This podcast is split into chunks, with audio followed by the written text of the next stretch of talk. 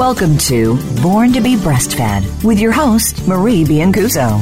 Our program aims to help you bust through the breastfeeding myths and ensure you and your baby enjoy the breastfeeding journey. Over the next hour, we'll help you figure out how to overcome the obstacles you might encounter and how to incorporate breastfeeding into your busy life.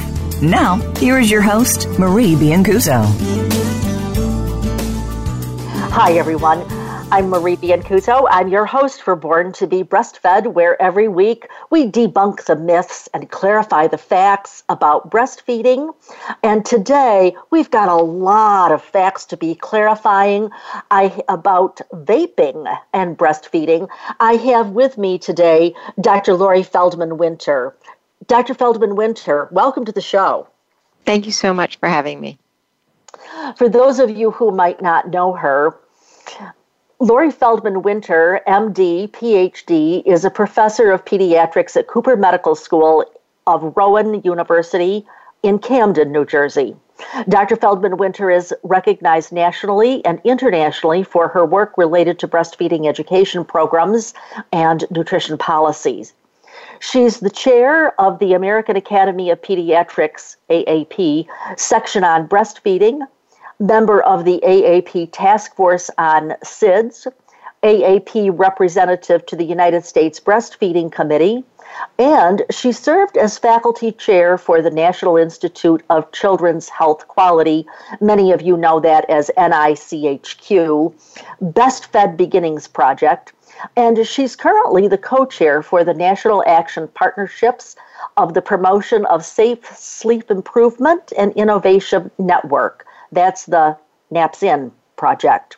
She is also a consultant to the CHAMPS project, Communities and Hospitals Advancing Maternity Practices, funded by Kellogg and Bower Foundations, Blue Cross Blue Shield of Mississippi, and directed by Boston Medical Center's Center for Health Equity, Education, and Research, CHEER.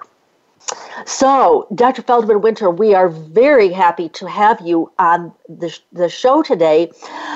It happens that this has just about coincided with the fact that I've been doing the deep dive lately on smoking and breastfeeding because I'm preparing to give a course. And I thought, you know, I really haven't done the deep dive on this in a long time. I know that for many years when I was a young nurse, it was if you don't if you smoke, you shouldn't breastfeed, end of story. And of course, that is no longer the case. But I realized that there is so much swirling around this. And of course, one of my questions was okay, so now I know a little bit about the nicotine patch and so forth, but what about vaping? So I think maybe where we need to start is to start at the be- uh, at the beginning, which is uh, many of you probably already know that inhaling or exhaling the vapor produced by an electronic cigarette or an e cigarette or a similar device is what's known as vaping. So, how common is this problem of vaping while breastfeeding? So, that's a great question. We don't actually have um, good data on the number of breastfeeding women who are currently vaping. But what we do know is um, evidence for how often women who are both pregnant and um, several months after delivery who are smoking, and that's about 10 to 11 percent of the U.S. population, um, is smoking while pregnant. Um, and many, about half of those, are attempting to quit smoking by the use of vaping devices. So we can say probably half are smoking and um, and trying to quit, and then vaping as well. And what we do know is that about 7% of the US population, and that's based on um, a study from two of the states that was released in March of this year by the CDC. Um, so, two of the states were collecting information using a survey that we call PRAMS, which is the Pregnancy oh, yeah. Risk Assessment Monitoring System. Mm-hmm. So, PRAMS data, we interview moms at about six weeks postpartum and asking about. Um, issues and concerns prenatally, during pregnancy, and then postpartum, um, including breastfeeding. Um, and using the PRAMS data in two states, in Oklahoma and Texas, um, they were able to identify that 7% were vaping during pregnancy, and about um, 1.5% of those were vaping during the last month of pregnancy. So that accounts for about 60,000 vaping exposures um, given our U.S. Uh, birth rate of about 3.95 million per year. Mm. What we also know is that um, many more women in the United States are breastfeeding. So if we kind of do the math and um, think about the fact that well over 80% of mothers initiate breastfeeding, and even as many as 58% continue to breastfeed to six months, um, we can say that the great majority of those that were vaping during pregnancy and in the um, few months, two to six months after delivery, um, were also doing this while breastfeeding.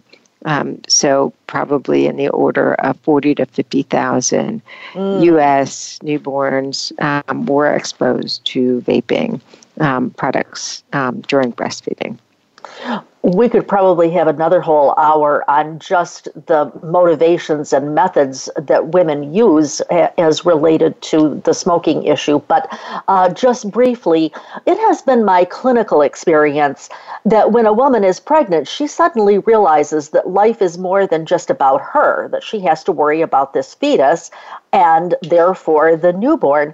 So uh, it has been my clinical experience that women do feel motivated to stop breastfeeding, and it seems to me that the research literature bears that out as well. Yeah, so we actually changed our um, opinions and um, with evidence and, and our approach to guiding mothers about making decisions related to exposures um, of substances, whether it's tobacco or through vaping or marijuana or other things, um, as it relates to the decision to breastfeed. So, um, so when a mom is choosing to breastfeed, um, it it comes with it many different considerations and motivations mm-hmm. for why moms are making that choice. But a lot of it now has to do with the great information that's been shared about the overwhelming um, health outcomes that can be realized through breastfeeding for the infant, for the later child and adult um, who was breastfed, and then for the mother themselves, um, there are also numerous um, positive health outcomes related to breastfeeding. So, because of that, um, we have to think about the balance of risk versus benefits. Mm, and in always. doing so, um, what we at the AAP have um, come to realize is that we recommend continuation of breastfeeding, but also recommend um, coincident with that strategies to reduce exposure. So whether it's through vaping or, or otherwise, we re- we recommend breastfeeding and strategies to stop vaping, um, so as I'm, opposed to saying don't breastfeed if you're vaping. Yes. I'm inferring here that vaping has become, uh, I don't know if the word's popularized, but certainly if women realize that vaping is an option, that looks better than smoking a real cigarette and so I presume that that's part of their motivation in wanting to stop. They realize that this is one of the options. Am I am I putting that together correctly? Yes, and I think that that is one of the myths or misconceptions that hopefully will be debunked um, throughout this show today. I think that's a really important misconception. Um, and what we know is actually that nicotine levels via ba- vaping are actually comparable or sometimes higher ah. than those of tobacco um, used through cigarette smoking um, after about 15 puffs of vaping. Um, and then other products um, act- actually have even higher levels of nicotine exposure. So, so I think there's a presumption that um, all of the promotion and advertisement relating to vaping products as a method of smoking cessation um, is um, the presumption that it's not harmful and that it's actually a better choice. But in fact, um, what ends up happening is that women begin to vape um, in an effort to stop smoking, and ultimately over half of those women end up doing both. Um, mm. Many um, then, um, even if they're not doing both, continue to vape, but in vaping, continue to expose um, their unborn newborns if they're pregnant, and then babies through breastfeeding to the vaping products, um, particularly nicotine. Um, and then other products too. We don't really know what the effects are um, in terms of the oils and other chemicals that are contained to actually vape um, the products of nicotine, or, or even if it's not nicotine, you know, even some of the oils that are aromatic um, or flavorful um, that don't contain nicotine may also contain carcinogens and other harms. So yes. while we we think that um, you know the tars and other carcinogens that we are um, well aware of and are well recognized in smoking cigarettes um, don't exist in vaping products. There are other products in vaping that you know we still have yet to study. In preparation for this show, I was reading. Uh, an article by Primo and colleagues. And when they talked about the carcinogens, I found myself taking a step back and thinking, oh, wait a minute. I thought it was just the stuff that people were inhaling, and I, I didn't realize that that that would be part of it. And so, uh, it sounds to me like you're saying yes, those oils and other components can be carcinogens in and of themselves, with or without the breastfeeding aspect here. People are taking in some harmful chemicals, yes?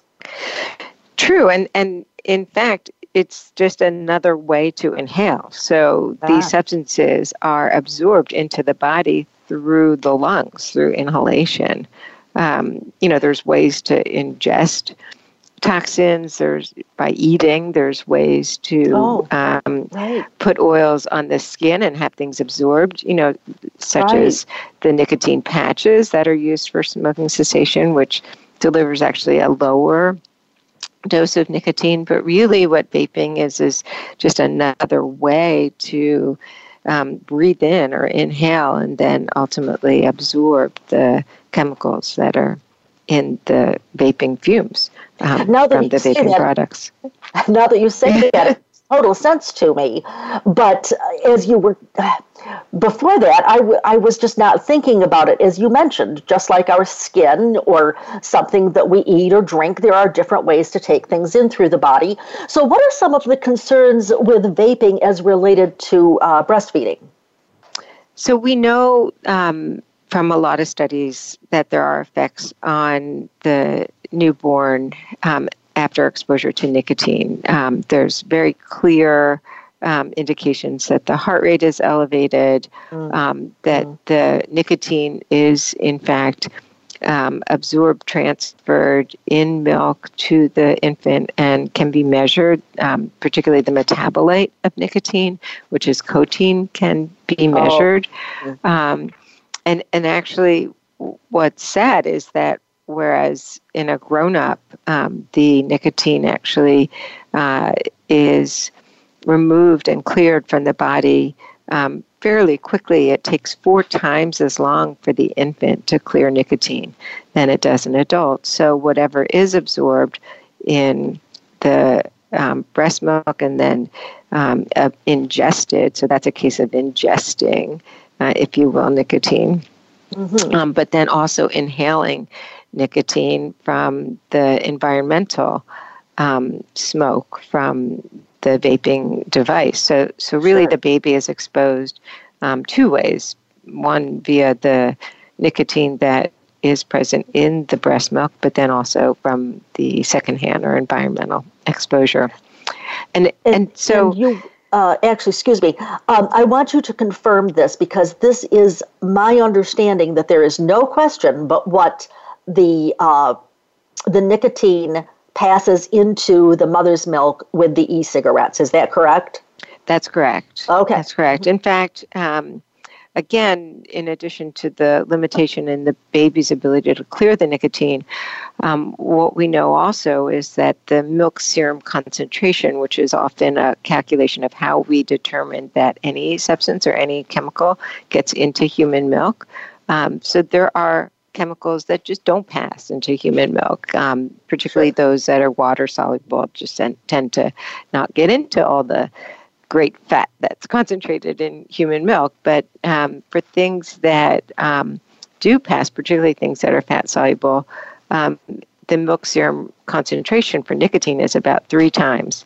Um, so it seems, for whatever reason, to concentrate in human milk, and so um, so that's potentially hazardous for the newborn. So, in addition to um, the immediate effects of nicotine, um, we can look to the literature to really look at um, what the nicotine does to the mother who's trying to breastfeed. We know that nicotine impairs lactation in and of itself by disrupting mm, right. hormones mm-hmm. that are mm-hmm. responsible for lactation as well as milk transfer. So, um, so a mom might actually make less milk, um, which is problematic for the baby in terms of growth and um, just sustainability um, so I think you're uh, saying it's, it's, not just it's not just the toxic effects; it's also the effect on actual milk transfer and supply. Yes. Exactly. Yes. Okay. Exactly. Hey, everybody. Do not go away. I'm Marie Biancuzzo. I'm here today with Dr. Feldman Winter, and you can tell we have got a lot to say about vaping, so don't go away. We'll be right back after this short break.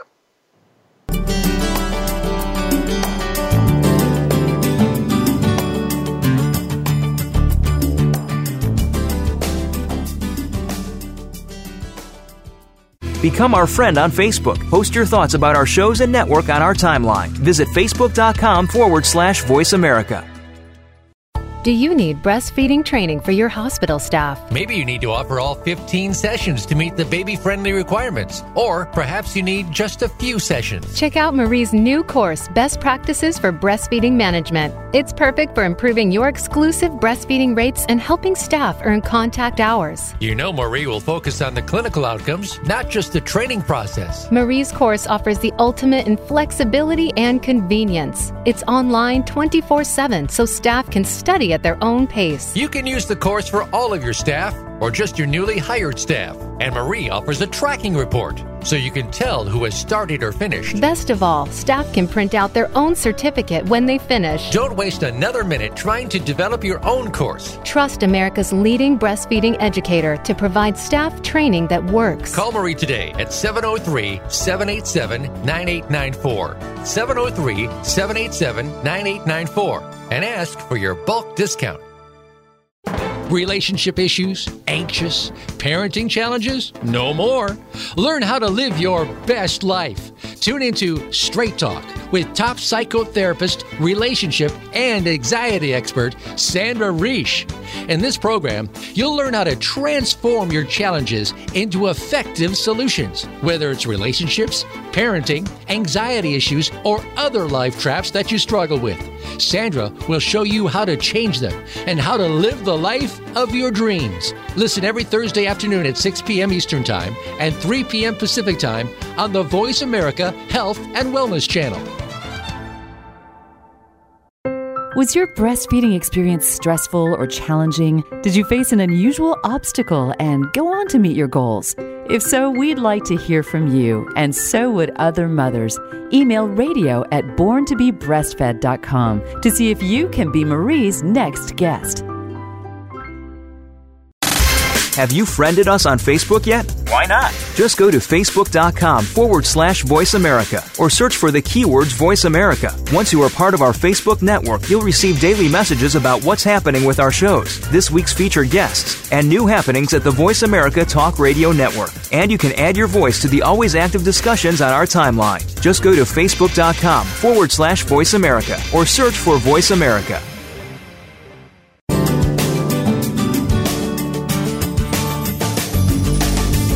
You're listening to Born to be Breastfed. To reach Marie Biancuzzo or her guest on today's program, please call 1 866 472 5792. That's 1 866 472 5792. You may also send an email to radio at borntobebreastfed.com. Now, back to the show. Hi, everyone. I'm Marie Biancuzzo. I'm your host for Born to be Breastfed, and I have with me today Dr. Lori Feldman Winter. Dr. Feldman Winter is an expert on all things breastfeeding, but today she is specifically addressing uh, the practice of vaping. So, before we went to break, you were talking about some of the concerns with vaping, and I stopped you because we needed to go to break. But I want to pick up where you left off, and you were saying that it's not only uh, the fact that the, the uh, chemicals get into the milk, it is that the, the mother's uh, production and the baby's transfer also are affected. So from there, can you pick up with uh, uh, with concerns, please? Sure. So as I was saying, um, the vaping and nicotine that is absorbed in the mother's body affects her own breastfeeding, and she may be more at risk um, not only for low milk production, but even breastfeeding problems such as mastitis. Mm-hmm. In addition, the nicotine that's transferred through the mother's milk actually gets to the baby. And we know from research looking at tobacco smoking that nicotine in human milk kind of has a bad taste from the perspective of the baby, and they consume less of the milk. So, as we know, breast milk production is a supply and demand um, system. So, if babies are taking less milk, then moms ultimately also will produce less milk, and that whole feeds the whole cycle, which impairs the baby's ability to grow. Mm-hmm. Um, mm-hmm. So, so that's a problem for the baby. But then, even um, for the baby later on, um, what we know also from studies just on nicotine exposure itself, that there are effects on the growth and development of that baby. There may be um, potentially effects on the baby's brain development. We know that there are mm-hmm. both prenatal um, effects from nicotine. So, babies that are exposed in utero have an, uh, an effect on their brain development and their um, ability to do mm-hmm. basic things such as breathe regularly. Also, um, it affects their lung growth um, and their size. Um, but even postnatally, all of these same effects may be true because um, infants are still um, growing, developing, developing, at a great mm-hmm. rate. Yes. Um, and, and finally, cancer. Uh, we don't know um, really all the long term uh, effects, but we do know that nicotine um, causes problems in terms of rapidly dividing cells. and so, uh, so that again would pose that risk that babies might be at an increased risk of having cancer, having been exposed to vaping that contains nicotine. And I am going to presume that the more vaping the mother does, the more deleterious effects are on the infant or the fetus. That's, so, so there's two ways to think about the degree of exposure. Um, one is the frequency of vaping events, um, but then the other is the product that they're using. Oh. So, different products um, in vaping have different amounts or concentrations of nicotine. Um, which is um, different in terms of cigarette smoking. Um, most cigarettes contain about the same amount of whatever products they contain okay. from cigarette to cigarette, but vaping products are very variable. Um, and in fact, the most commonly advertised product, like the Juul, um, has a very high concentration of nicotine.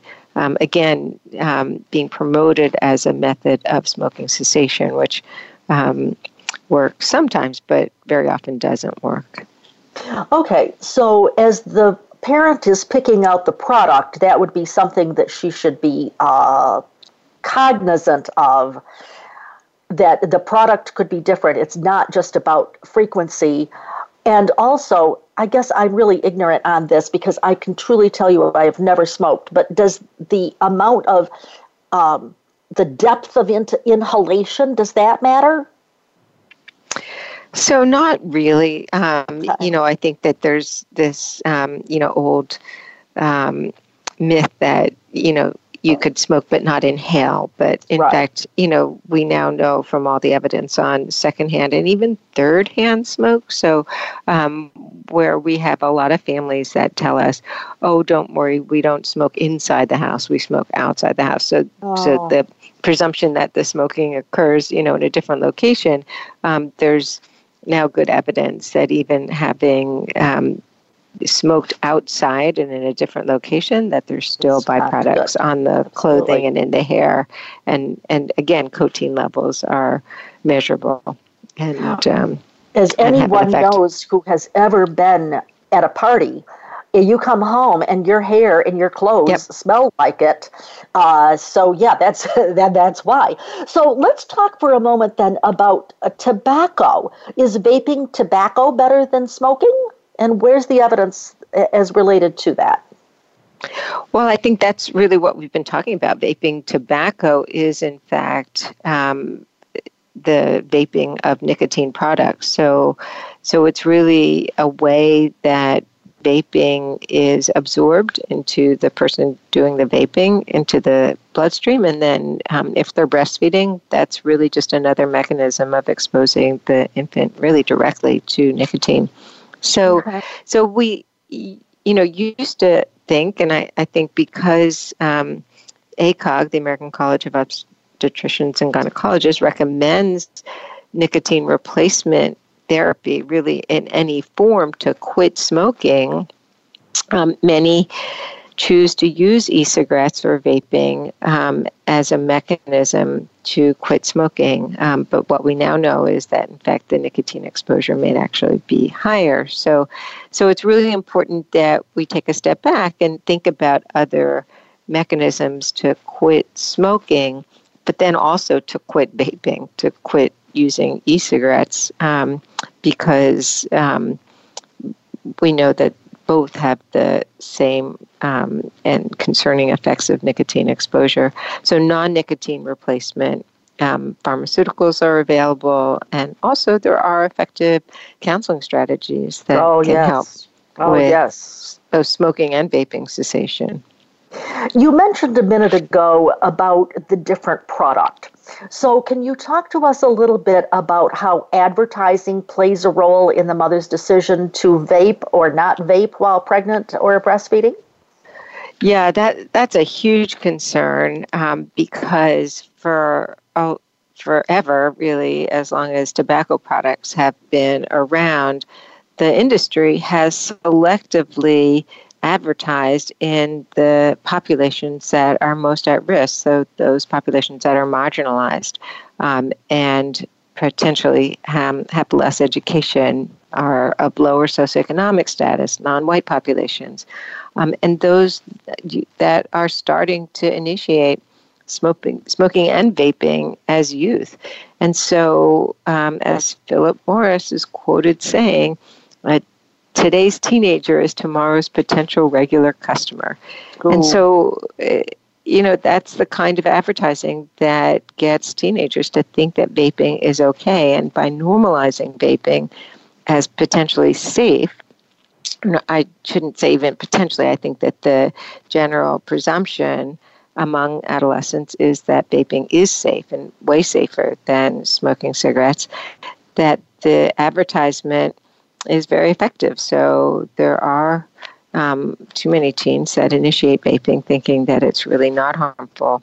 Um, and then through sort of the structural um, separations and disparities that we see in our country, those individuals are unable to quit and get the help that they need to quit um, so that they don't end up um, becoming pregnant while vaping or breastfeeding while vaping. You used a very interesting word here. You said normalizing. And I'm thinking that when I was young, we had, uh, oh, like the Joe Camel uh, advertisements that made uh, smoking look cool. Uh, as I understood it from my brother in law, cigarettes were routinely put on the lunch tray of men who were in the army. Uh, all of that is just about helping people to think that this is what everybody else is doing. And it sounds like vaping is along the same lines. It's been advertised as it's an okay thing to do, and then people do it, and then more people do it, and so forth. Exactly. And I, I think it's a testimony to where you find um, the industry and the um, different um, establishments for where folks can go to actually vape in um, a social setting. So, um, just like teenagers, um, if you do it alone by yourself, it's not so fun anymore. But if you're doing it right. with other people in a social setting, all of a sudden it's normalized and it seems okay. So, you can see that um, just like menthol cigarettes are um, targeted products to the populations in urban settings and African Americans, and then they end up being their best customers um, with all the toxins associated with flavored cigarettes.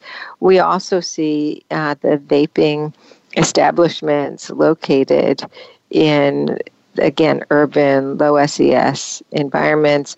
We also see college campuses mm. um, where there are many establishments to get college kids unknowingly um, hooked on vaping products. Uh, I know when my kids were in college, they had the assumption also incorrectly that vaping was not harmful, that um, this was something that was just a social um, activity that people engaged in that you know was way better than quote our generation you know that were engaged in what they thought were more harmful activities so um, so really this misconception that this is really an okay thing and a safe thing to do is unfor- unfortunate I heard you talk about some groups. It seems to me groups that are most at risk for vaping. I heard the lower socioeconomic uh, uh, status folks, the college campuses. Were there others that came to your mind or that I missed that you'd like to identify? Yeah, so I, again, I think that um, when we think about using vaping products as a mechanism to um, have folks quit smoking as a as a method of smoking cessation, um, the vape products are available and um, and affordable and uh, selectively advertised, whereas the things that may be more costly or maybe less quote covered by insurance um, companies, um, so maybe not as accessible to populations that might be covered through Medicaid are strategies such as um, counseling programs and um, therapists and other non nicotine modalities for smoking cessation. So, um, so yeah, I think it's really the most vulnerable, marginalized populations, and I think the AAP is really stepping up to think about how to address the structural disparities that um, are targeting um, the initiation continuation of smoking as well as vaping and exposure to other harmful substances. I know that this is not uh, necessarily what we planned to discuss today, but uh, we've got just a few minutes left here in this segment. Can you speak a little bit more about secondhand smoke? Yeah, so secondhand smoke is really being in the environment where the byproducts of um, smoking cigarettes, but also through vaping, um, are inhaled um, and even ingested if the smoke um, is um, exposed to any food products that are ingested by infants um, or children. are taken in and then absorbed, and really all the same chemicals and toxins end up causing effects in that child or um, infant. And, and what we know, um, uh, you know, the most um, at risk situation is in infants where the secondhand smoke, not only um, smoking during pregnancy, but even secondhand smoke, increases the risk of dying from yeah. sudden infant death syndrome. So that yeah. that's really the scariest um, effect of secondhand smoke. But then all of the other effects that we know um, in adults from all the studies looking at um, smoking being related to cancer, lung disease, emphysema, and heart disease are true in um, having secondhand exposure. And again, as I mentioned earlier, there's even more studies now looking at third-hand smoke. So, um, so really getting smoke completely out of the environment is what's necessary. In the minute or so we have left, would you say that the risk of a baby dying of SIDS is equal, more, or less with vaping as compared to smoking? Well, we don't know um, what it is that causes the mm, um, death from SIDS, um, right? Um, but it, but if we think that it's associated with nicotine, which um, interferes with the baby's brain's ability to respond to um, rising levels of carbon dioxide, so to take that next breath, if you will, um, then we can say it's really comparable because the nicotine exposure, as I mentioned, may be the same or even higher than smoking cigarettes. So, mm, so we know the greatest risk is in utero during pregnancy, but then there's that continued risk um, in being exposed um, after delivery or, or after. in the early very scary. postpartum period.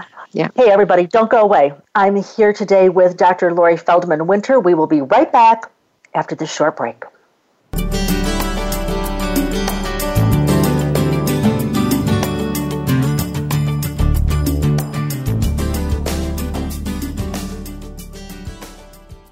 Become our friend on Facebook. Post your thoughts about our shows and network on our timeline. Visit facebook.com forward slash voice America. Do you need breastfeeding training for your hospital staff? Maybe you need to offer all 15 sessions to meet the baby friendly requirements. Or perhaps you need just a few sessions. Check out Marie's new course, Best Practices for Breastfeeding Management. It's perfect for improving your exclusive breastfeeding rates and helping staff earn contact hours. You know, Marie will focus on the clinical outcomes, not just the training process. Marie's course offers the ultimate in flexibility and convenience. It's online 24 7 so staff can study at their own pace. You can use the course for all of your staff or just your newly hired staff. And Marie offers a tracking report so you can tell who has started or finished. Best of all, staff can print out their own certificate when they finish. Don't waste another minute trying to develop your own course. Trust America's leading breastfeeding educator to provide staff training that works. Call Marie today at 703 787 9894. 703 787 9894 and ask for your bulk discount. Relationship issues? Anxious? Parenting challenges? No more. Learn how to live your best life. Tune into Straight Talk with top psychotherapist, relationship, and anxiety expert Sandra Reisch. In this program, you'll learn how to transform your challenges into effective solutions, whether it's relationships, parenting, anxiety issues, or other life traps that you struggle with. Sandra will show you how to change them and how to live the life of your dreams. Listen every Thursday afternoon at 6 p.m. Eastern Time and 3 p.m. Pacific Time on the Voice America Health and Wellness Channel. What's the weirdest place I've ever done it? Probably at my niece's high school musical during intermission. I've done it on an airplane. In our minivan while his mother was driving. Hi, Mom. What's the weirdest place I've ever pumped? Probably the car dealership. In the bathroom at my sister's wedding. Finding a good place to pump can be hard. Donating breast milk is easy. No matter where you've pumped, you'd make a good donor to the Mother's Milk Bank at Austin. Learn how your milk can save lives at milkbank.org slash good donor. Was your breastfeeding experience stressful or challenging? Did you face an unusual obstacle and go on to meet your goals? If so, we'd like to hear from you, and so would other mothers. Email radio at borntobebreastfed.com to see if you can be Marie's next guest. Have you friended us on Facebook yet? Why not? Just go to facebook.com forward slash voice America or search for the keywords voice America. Once you are part of our Facebook network, you'll receive daily messages about what's happening with our shows, this week's featured guests, and new happenings at the Voice America Talk Radio Network. And you can add your voice to the always active discussions on our timeline. Just go to facebook.com forward slash voice America or search for Voice America.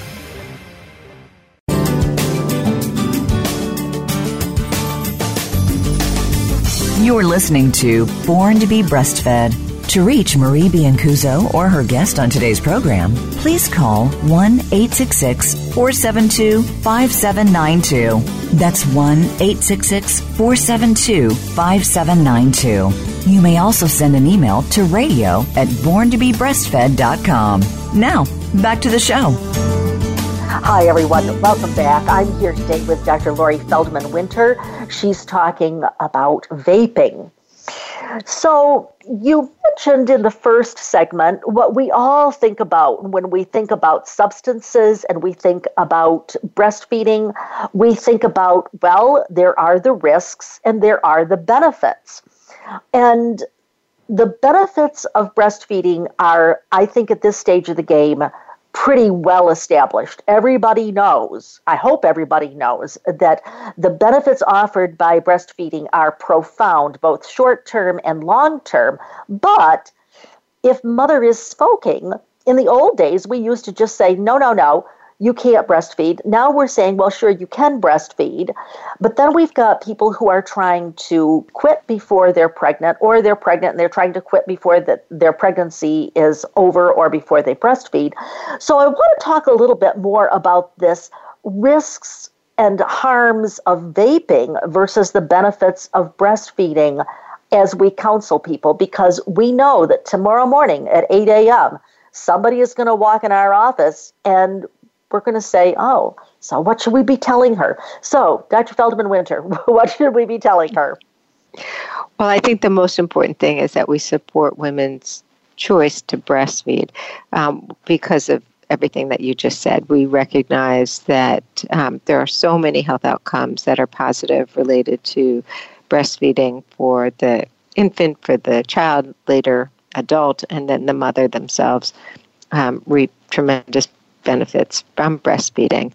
Um, what we can say is that, um, that there's good understanding. There's, I think, finally consensus that smoking cigarettes um, is a harmful thing to do for yourself, for those that are around you, um, that it can impair breastfeeding in and of itself. It, it makes breastfeeding more difficult. Um, and um, and it may actually impair the baby's ability to take milk and, and to feed adequately. And so breastfeeding is often difficult in a mother who's smoking. Nevertheless, we should still encourage a mother to continue to breastfeed even if she chooses to continue to smoke because we know that that could save the baby's life. The baby will actually have a lower risk of dying from SIDS and a lower risk of having ear infections and lower respiratory tract infections. So, albeit a difficult challenge to continue to breastfeed while smoking, um, because smoking will impair um, the breastfeeding process in and of itself. We want to still be supportive to continue to breastfeed. So, so beyond that, it's good to engage in conversation, really trusting conversations with families so that they tell us um, really what they're doing and how often they're doing it and how they're getting the products. Um, and the only way to do this effectively is really through uh, a counseling strategy using motivational interviewing, which oh, involves yes. open-ended questions, yes. and and really not being judgmental about it, just producing the mm-hmm. evidence, um, yes. but producing that evidence when it's kind of in response to what you hear from your patients um, when they tell you something that's just incorrect or that's a misunderstanding. And so, so really asking what families know about vaping and what their likelihood is in um, engaging in in vaping exposures and and seeing what they um, may not have in terms of misinformation. It's really important that we correct the misinformation that vaping's safer than smoking mm-hmm. cigarettes or that mm-hmm. vaping will help them to quit smoking. Um, because we know now from evidence that um, neither are true, and and the only way to really get an understanding of what the families that we're treating know is to begin with those open-ended questions. I have so many thoughts going through my mind here.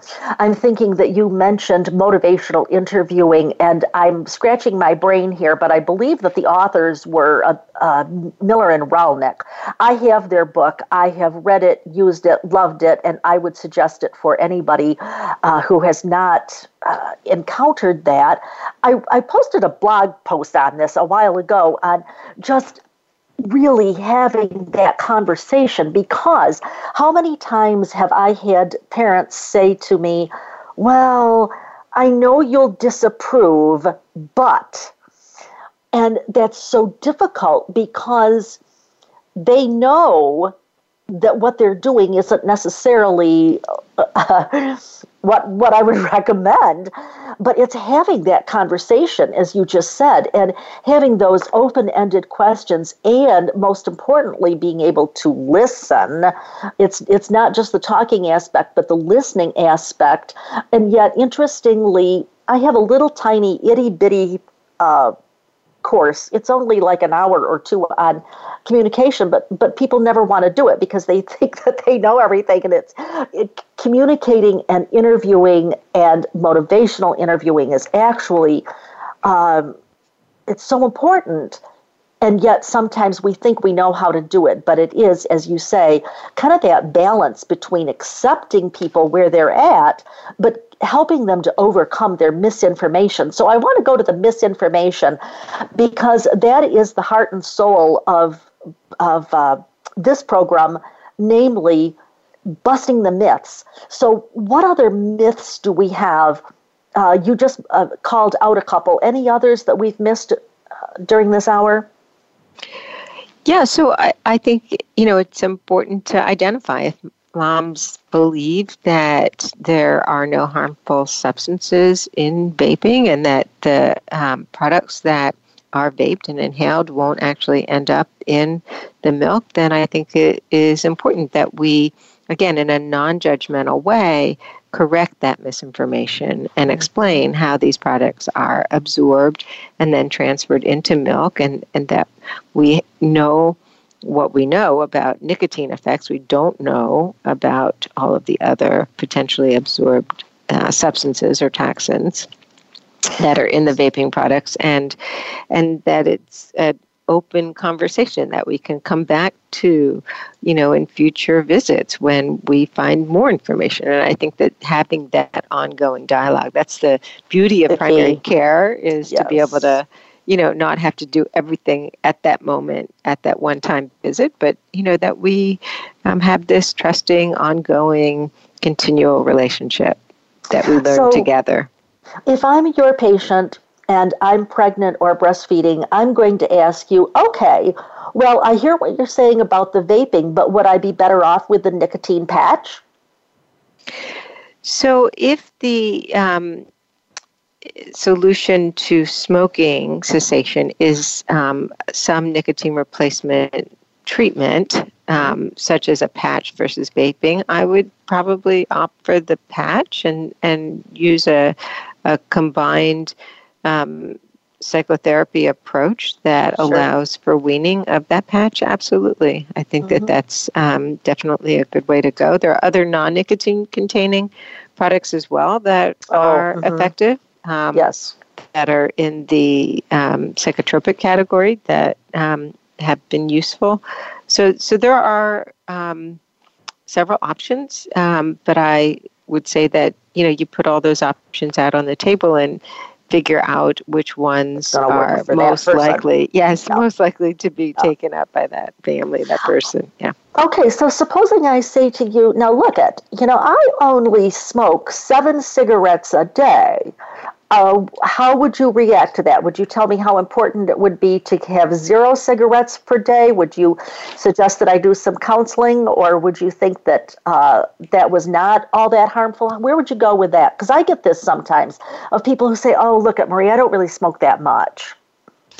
Yeah, I mean, I would try to get an understanding of what they think are the benefits and harms of smoking that seven cigarettes a day, you know, because part sure. of my questioning would be, well, if you only smoke seven cigarettes a day, why do any? You know, what is it that keeps you coming back for those seven cigarettes a day? Sure, and what do sure. you get out of it? You know, and and and why do you think you continue? And so I have a lot of patients that say they smoke because they use it almost as a um, a, a method to decrease stress. You know, Sure. it relaxes them, Sure. and so some people think that it makes them more effective at parenting because it helps them relax, or um, because of the psychological effects of the smoking. So we try to think about that in terms of their perceived benefits from smoking versus the potential risks that we talk about and then think about other alternatives you know also what are some other ways that we can achieve the same outcome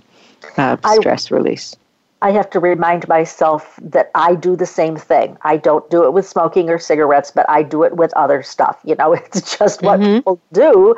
They find a, a thing that somehow makes them feel better in stressful situations. But at the same time, I think we need to all acknowledge here what we haven't actually said, which is nicotine is addictive, correct? correct Yes. Uh-huh. yeah so that's you know part of why. I mean i know the answer to the questions i ask. I just want to see what my Sure, patients say. sure. um, so yeah of course they keep coming back for those seven cigarettes a day because they're addicted. But um, yeah so i you know i think part of it is really recognizing that nicotine is addictive and that um, however it gets into the body it's going to keep folks coming back for more. And that's you know why the advertising of nicotine products such as vaping are so harmful So, we've talked a little bit about a few strategies, but I want to dig deeper into this because uh, you've mentioned counseling. Uh, I know that some people think, oh, it's just talk therapy, it doesn't really work.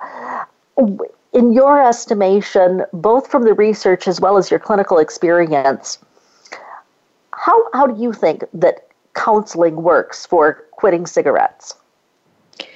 Yeah, well, it depends on what kind of counseling we're talking about. Uh-huh. So, um, you know, I think just um, talking with a friend may help, but may not help. You know, I think that what we're really talking about when we refer to counseling is effective cognitive behavioral therapy. That's probably the best researched, most well established, effective method of psychotherapy.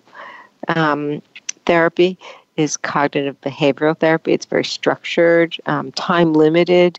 Um, the good news I always tell patients when I refer for CBT or cognitive behavioral therapy is that they're not going to have to go forever, that they um, will get homework, but uh, if they do their homework and they are serious about engaging in the plans um, for behavioral therapy, then the quicker therapy will be and the more successful they'll be and the shorter um, they'll have to go. So, um, yeah, so I think um, CBT is certainly one of the approaches. Others, um, again, this is sort of personality driven, may do better in groups. Um, groups are great because there's some level of accountability. It's kind of like group exercise, um, you know, where you may not want to do it one day, but you have the group that holds you accountable and keeps you going. Um, so it's about connecting with the group, not everybody connects um, with groups. I think what there's a paucity of is um, groups of pregnant and breastfeeding women that are in group Yes. smoking cessation or vaping cessation treatment. So it's hard to find groups, you know, that connect you at that similar level. You know, that's really um, what would be more effective is that we could really bring um, mothers together. Um, in our area in New Jersey, we had um, a group that was really targeted towards mothers and families of young children to try to quit smoking. And, and really, the whole idea is that that connection um, of being a parent of a young baby, you know, was one of the things that really connected them. Yes. Yeah, because it's, I've seen people that do well with, as you say, the um, the cognitive behavioral therapy on an individual level.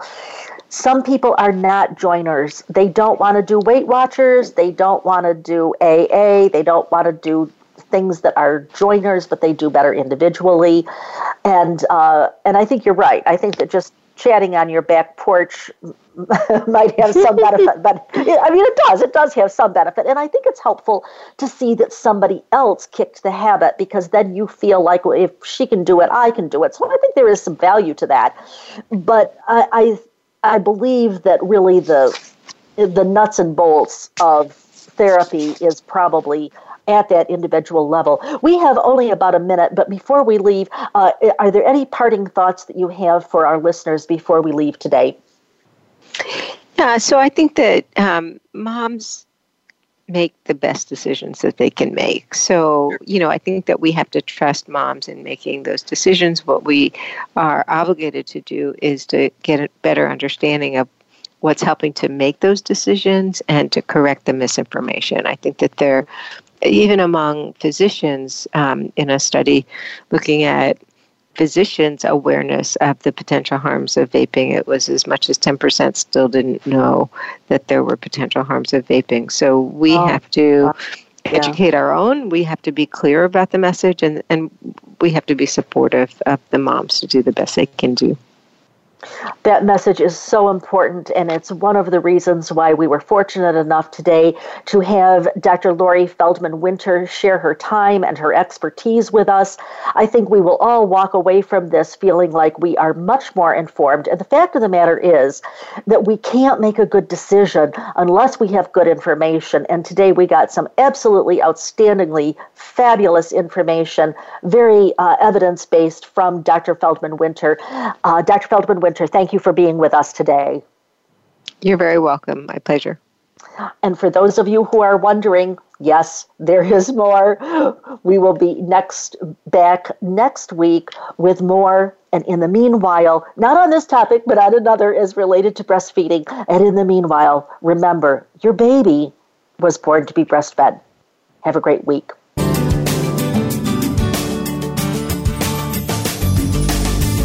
Thank you for tuning in this week to Born to be Breastfed. Please join Marie Biancuzzo next Monday at 3 p.m. Pacific Time, 6 p.m. Eastern Time on the Voice America Health and Wellness Channel. This week, do its best for you and your baby.